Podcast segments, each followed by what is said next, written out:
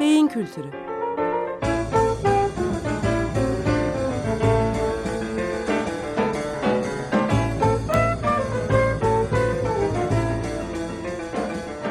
Tarihten, sanattan ve edebiyattan örneklerle beyin.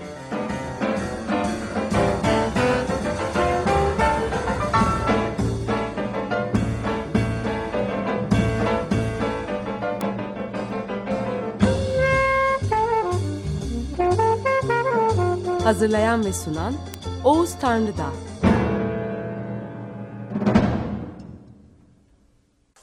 Merhabalar efendim. Beyin Kültürü programına hoş geldiniz.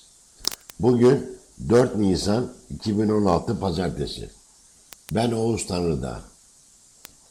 Değerli dostlar, geçen haftaki programda eee, öncelikle davranış bilimleri alanında kalan ya da şehir efsanesi olarak kabul edip eee, bu yakınmaları veya bu farklılıkları belirten insanların resmen deli sanıldığı bazı fenomenlerin beyin araştırmaları alanına girdiğini ve bu olgularla birlikte beyin bilgimizin de arttığını söylemiştim. Geçen haftaki programda eee, bu konuda üç örnek den söz edeceğimi söylemiştim. Ama süremiz yetmediği için bunlardan ikisiyle ilgili bazı bilgiler aktardım. Ve tekrar söylüyorum, eee kaynağım da ünlü nörobilimci Vilanayur Ramachandran idi. Onun yaptığı araştırma sonuçlarıydı. Kendisi Kaliforniya Üniversitesi San Diego kampusunda çalışan eee, Hintli Amerikalı olan bir bilim insanı.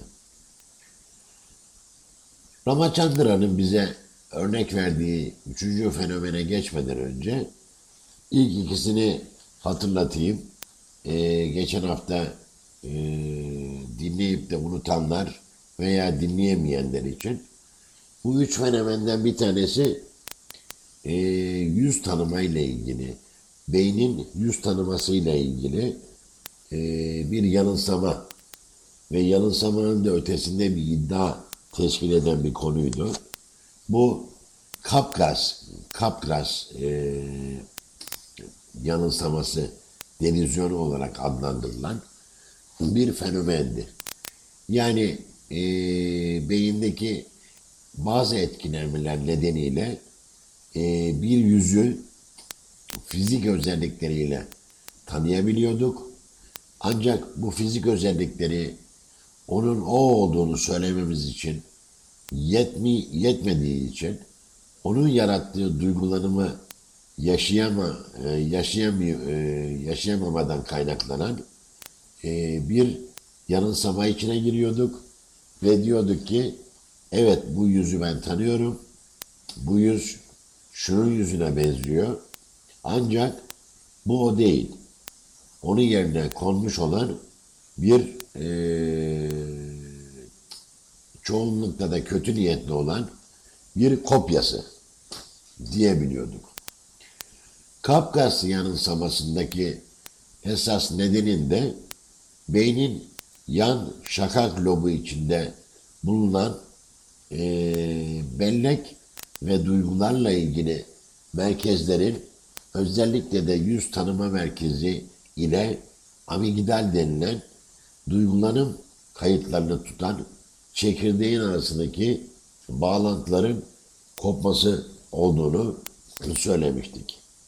Capgras delüzyonu veya yanılsaması yaklaşık 100 yıldır Freudian açıklamalar çerçevesinde e, kabul edilmiş ve dolayısıyla her konuda olduğu gibi bu yanılsamanın kökeninde çocuğun annesiyle ilişkisindeki aksama ve bir e, travma e, yer alıyor şeklinde bir açıklama e, bunun yerine konmuştu. Ancak Ramachandran'ın da dediği gibi e, Ramachandran'ın da dediği gibi aynı fenomeni, aynı yüz tanıma yanılsamasını bir köpekte de gördüğü için yani bir insanın kendine ait köpeği, köpeğiyle ilgili bu iddiayı e, ileri, ileri sürebildiği için bunun sadece anne çocuk ilişkisine has bir ilişki olmadığı, aynı zamanda her türlü yüze ait hatta hayvan yüzlerine ait olarak da gerçekleşebileceğini e, öğrenmiştik. E, ikinci fenomen olarak hayalet uzuv isimli bir fenomenden bahsetmiştik. Hayalet uzuvda da şu oluyordu, farklı nedenlerle kollarını bacaklarını kaybetmiş, kolları bacakları gövdelerinden ayrılmış bir insanda beyin bu ayrılmayı fizik olarak gördüğü halde bu ayrılığı duygusal bakımdan kabul etmiyor ve hala o kol ya da bacak gövdenin bir parçasıymış gibi bir yanılsama içine giriyordu. İşte bu yüzden hayalet uzuv ismi alıyordu bu fenomen. Hayalet uzuv aslında literatür tarafından hatta edebi örnekler tarafından da desteklenen son derece ilginç bir olgu olmaya devam ediyor. Şöyle bir tarihine doğru bir bak bakarsak e, Amerikan İç Savaşı yani 1850 civarında olan o kanlı savaş sırasında kolları bacakları kopmuş e, birçok gazinin gözlemini yapan e, hem doktorlar hem de e, o anda askerliğini yapan bazı edebiyatçılar örneğin Walt Whitman isimli e, şair bu tür, tür gözlemleri yapmış.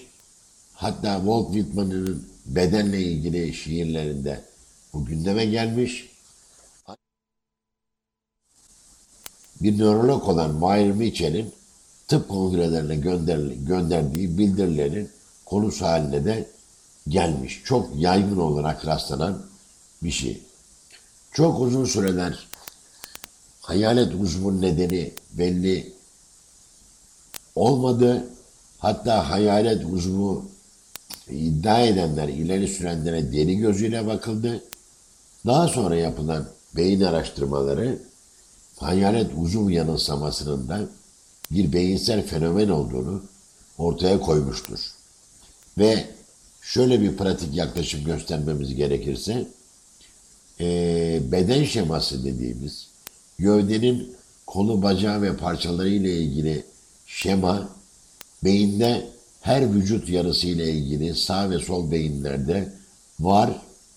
Ancak görsel mekansal beyin dediğimiz uzay mekan ilişkileriyle daha çok e, ilgilenen ve baskın özellik gösteren sağ beynin yan üst lobu olan parietal lobda bulunan vücut şeması ile ilgili bir bozukluk, vücut şeması algı bozukluğu olduğu da ortaya çıkmıştır. Buna ek olarak hayalet uzuvun bir e, türevi olan veya bir çeşidi olan hayalet ağrı denilen bir olgu da tanımlanmıştır. Önce yine dediğim gibi insanlara deli dendikten sonra davranış bilimleri bu işe el atmış ve en sonunda beyin araştırmaları tarafından hayalet ağrının kopan sinirlerle beynin bağlantısının kesikliğinden dolayı beynin bu sinirlerin kopmasını e, algılamayıp sinirlerin varlığına gönderme yapması ve aynı zamanda kopan sinirlerin de uçlarından itibaren düzelmeye başlayıp yeni sinir lifleri oluşturmaya başlamalarından sonra ortaya çıkan bir e, ağrı fenomeni olarak kendini belli etme fenomeni olarak ortaya çıkmıştır. Ramachandran'ın sözünü ettiği ve bu hafta e, anlatmaya çalışacağımız üçüncü fenomen yani bize beyni anlatan fenomenlerden üçüncüsüne de e, sinestezi deniyor. Sinestezi meselesi yani olgusu 19. E, yüzyılda Francis Galton tarafından keşfedildi. Francis Galton e, Darwin'in kuzenlerinden birisiydi. Halk içindeki diğer yönlerden tamamen halk içinde diğer yönlerden tamamen normal olan bazı insanların e, bazı farklı garip özelliklere sahip olduğunu fark etti. Bunlardan bir bölümü sayıları her gördüklerinde renkli gör, görüyorlardı. Sayılar renkli görülüyordu. 5 mavi, 7 e, sarı, 8 açık yeşil, 9 çivit mavisi gibi. Ve bu insanların diğer yönden tamamen normal olduğu da belirtiliyordu. Biz de sinesteziye giriş yapmadan önce bu, bu yönleriyle bu insanların davranışsal, ruhsal veya beyinsel olarak normal olduğunu tekrar belirtelim. Ee, bazen not, notalar da renkleri anımsatır. Do diyez mavidir. Fa diyez yeşildir. Başka bir nota ise sarı olabilir. Bu niçin olur? Yani adına sinestezi denen bu fenomen e, niye olur? Galton'un tarifiyle sinestezi duyuların karışmasıdır. E, ancak Galton'un tarifine e, bir açımlama getirmek gerektiğine inanıyorum. E, sinestezi denen olgunun bir duygunun diğer duygu vasıtasıyla bir duyunun diğer bir duyu vasıtasıyla ifadesi e, olarak da bunu açımlayabilirim. Normal sayılan bizlerde tüm duyular ayrı, sinestezi taşıyan sinestet denilen insanlarda ise duyular karışmıştır. Bizlerde tüm duyuların ayrı olması işte yani dokunma duyusu, görme duyusu, e, işitme duyusu, tat duyusu e, tabii ki ne kadar ayrı olduklarını hepimiz biliyoruz. Ve o duyularla karşılaştığımız zaman öncelikle o duyuların bize hissettirdiklerini algılıyoruz. Ve bunu tamamen normal sayıyoruz. Fakat sinestet denilen insanlarda bu duyular karışmıştır. Neden bu oluyor? Bu problem e, öncelikle iki yönden e, öne çıkıyor. Bunlardan bir tanesi oldukça ilgi çekici bir özellik. Çünkü sinestezi aileden geçiyor. Bu yüzden Galton e, kalıtsal temelli demiştir. Genetik temelli. İkincisi de sinestezinin ilgili olduğu e, sinestezinin ilgili olduğu e, konuyla ve e, konunun hiç kimsenin göremediği bir şekilde ifadesiyle ilgilidir ki biraz daha sade konuşursak bu insanların göremediği, fark edemediği farklı bir yaratıcılık olarak e, değerlendirilebilir. Gerçekten e, sinestetlerin e, içinde e, önemli sayıda sanatçı olduğunu hatırlarsak ki sanatçı derken görsel sanatçılar, şairler, romancılar ve toplumdaki diğer yaratıcı insanlar e, da bu görülebiliyor. Ve bu genel nüfusa göre 8 kat daha yaygın. Yani bu yaratıcı insanlar arasında sinestezi oranı genel nüfusa göre 8 kat daha yaygın. Neden bu böyle? Daha önce cevap verilmedi, verilmeyen bir soru. Yani sinestet, sinestezinin sinestet olmak acaba insanların yaratıcı olmalarından mı kaynaklanıyor? Yoksa insanlar sinestet oldukları için mi yaratıcı oluyorlar. Bu ciddi bir soru olarak ortada. Ee, hatırlayanlarınız olabilir. Aynı soru davranış problemleri gösteren bazı çocuklar için de söz konusudur. Örneğin otistik grup dediğimiz otizm grubu çocuklarda e, belli zeka özelliklerinin olduğu çok iyi bilinir. Eskiden otistik çocuklar e, resmen geri zekalı kabul edilirken bu geri zekalılıklarına neden olan olayın sosyal ilişki kuramama ve sosyal kapalılık olduğu anlaşıldıktan sonra bunların farklı zekalara sahip olduğu ortaya çıkmıştır. Aynı soru bunlar için de vardır. Yani acaba bazı çocuklar otistik oldukları için mi çok özgün e, zeka özellikleri gösteriyorlar ya da çok özgün zeka özellikleri gösterdikleri için mi otistik gibi görünüyorlar? Bunlar hakkında birçok teoriler var. Bir teoriye göre e, bu tür e, insanlar, özellikle de sinestetlerden bahsediyorum tekrar, onlar sadece deli. Bunun bir bilimsel tarafı, iler tutar bir tarafı yok geldiğimiz nokta itibariyle. Bu yüzden bu iddianın, bu teorinin unutulup gitmesinden yanayız. Diğer teori ise onlar madde bağımlısı ve bu, bu nedenle e, sinestet, sinestet olmaları ortaya çıkıyor. Yani eroinman ve esrarkeş oldukları için. Aslında bunda bir doğruluk payı olabilir. Çünkü burada e, benim çalıştığım laboratuvarda ki Ramachandran San Diego'dan bahsediyor. Daha yaygın diyor. Uyuşturucu oranı yüksek olan bir eyalet olduğu için.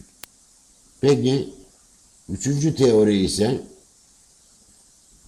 nörobilimsel teori olması lazım. Çünkü biliyorsunuz bir süreden beri e, aslında tarih anlayışınızdan tutun da kişilik yapınıza kadar ve pek çok davranışınıza kadar en az üç açıklamanın olduğunu kabul ediyoruz. Bunlardan bir tanesi en eskisi olan sosyal bilimlerle ilgili ve çoğu şehir efsanesi olan açıklamalar. İkincisi 19. yüzyılın sonundan itibaren devreye giren ve 20. yüzyılın önemli, önemli bir bölümünü de kapsayan davranışçı açıklamalar. Örneğin Kapgras e, yanılsamasında anne çocuk ilişkisine bunun bağlanması gibi. Değil mi? Ee, ama üçüncü açıklamada 20. yüzyılın ikinci yarısından itibaren başlayan e, nörobilimsel, beyinsel açıklamalar.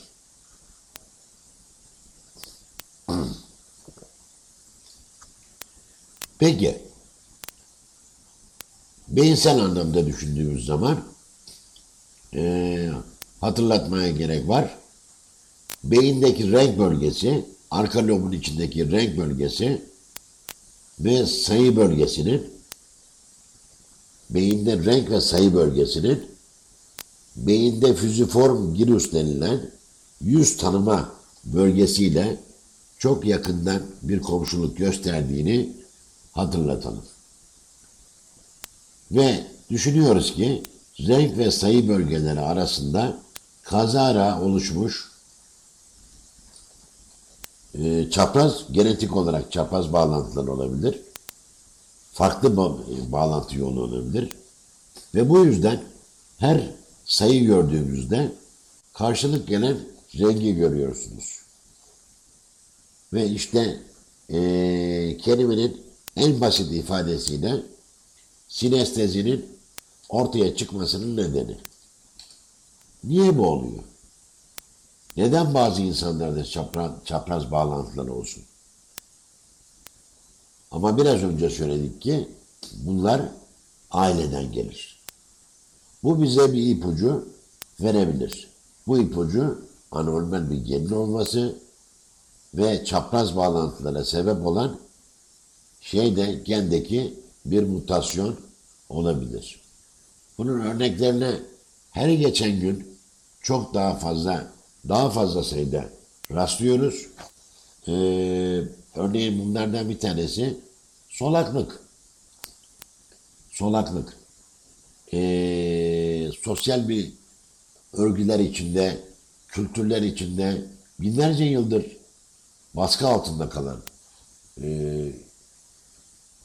solaklar e, eğitim sistemine de yansımış bir şekilde sol elleriyle yazacak hiçbir sıra ondan sonra tabla şey e, tabela bulamayan solakların e, davranışsal olarak e, sürünün içinde bir azınlık olduğu anlaşılmış ve en sonunda da solakların bir beyin organizasyonu farklılığı nedeniyle e, oluşan bir insan tipi olduğu ortaya çıkmış. Ve öncelikle solaklığın e, ailedeki örnekleri dolayısıyla e, genetik zannedilmiş solaklık. Hakikaten de aile boyu e, solaklık daha belirgin olabilir görüntü olarak sağlaklıktan. Fakat yine araştırmalar sonucunda aslında solaklığın değil de sağlaklığın bir gene bağlı olduğu ortaya çıkmış. Bu baştan hiç beklenmiyormuş. Çünkü insanların çok büyük bir çoğunluğu e, sağ kullandığına göre bir sürü mantığı içinde ve sürü rastlanımı içinde genetik e, neden ve etken e, azınlık olan tarafta aranmış. Yani işte sinestetlerde de aranması gibi, otistiklerde de aranması gibi. Ama bakılmış ki aslında sağlıklıkla ilgili bir gen var. Bu sağlıklıkla ilgili gen sağ çekim geni, sağ shift geni. Bu sağ shift geni veya sağ çekim geni olduğu zaman insanlar sağlak oluyorlar. Ama bu gende bir mutasyon veya çapraz bağlantı olduğu zaman ise e, o zaman e, insanlar solak olabiliyorlar. Bu tabi akıllı, zekayı, sosyal beceriyi, meslek seçimini etkileyen bir değişim değil. Çünkü solaklar tarih boyunca da bu iddialarla da karşı karşıya kalmışlar. Şu kadarını söyleyeyim. Her üç din kitabında da her üç büyük dinin kitabında da e, ayetlerle, bölümlerle, cüzlerle solaklık lanetlenmiştir. Ve solakların e, hayırlı bir insan olmadığı, şeytana yaklaştırılan bir insan tipi olduğu da söylenmiştir. İşte böyle.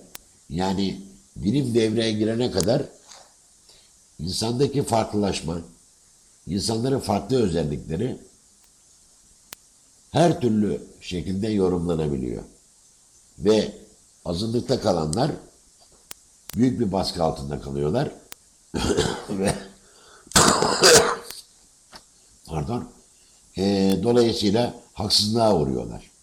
Bu giderek biyolojik bir ırkçılık tarafına da varıyor. Ama neden sonra e, genetik araştırmalar ve beyin araştırmaları bu farklılıkların nedenini ortaya koyuyor. Tekrar kıs e, kısaca sinestezi konusuna dönersek, yani bir duyunun başka bir duyuyla ifadesi olduğunu söylemiştim. Ve Ramachandran'ın da e, katıldığı bir düşünce, aslında hepimizin sinestet olduğumuz ama bunu inkar ettiğimiz. E, yani hepimizde bu e, fazla belirgin olmayan bir davranış biçimi olarak var. Ama bunu ortaya koymadığımız sürece bizde yok zannediliyor. Hemen bir denememsini yapmamız gerekirse, hemen bir denememizi yapmamız gerekirse, ee, A sesinin yanına bugüne kadar e, hiç duyulmamış bir alfabeden veya bizim oluşturduğumuz bir ses bütünlüğünden iki hece taktığımızı düşünelim. B sesine yine iki hece taktığımızı düşünelim. Ve ondan sonra e, bu şeyleri, sesleri de sesleri de aynı şekilde grafik olarak ifade edelim. Yani A sesinin A'sı ve uydurduğumuz e, alfabenin tanımadığımız şekilleri.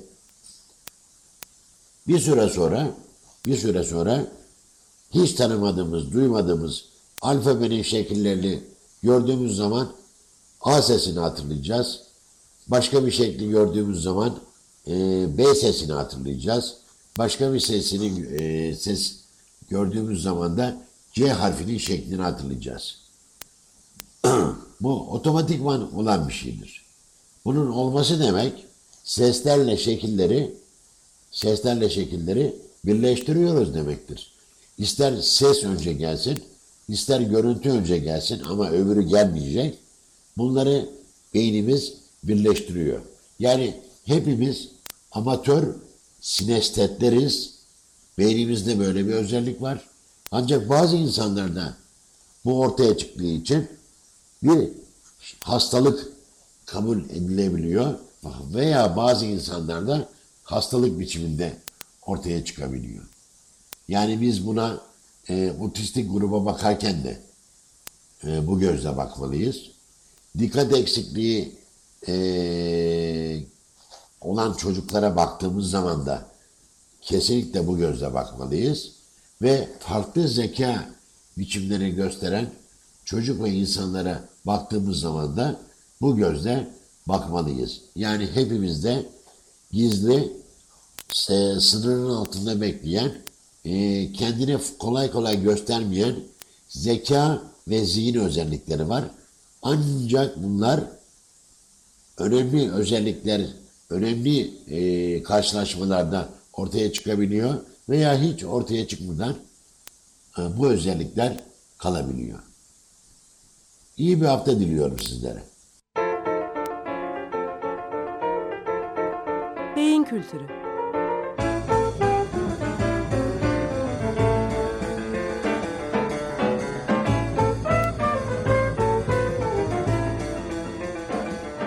Tarihten, sanattan ve edebiyattan örneklerle beyin.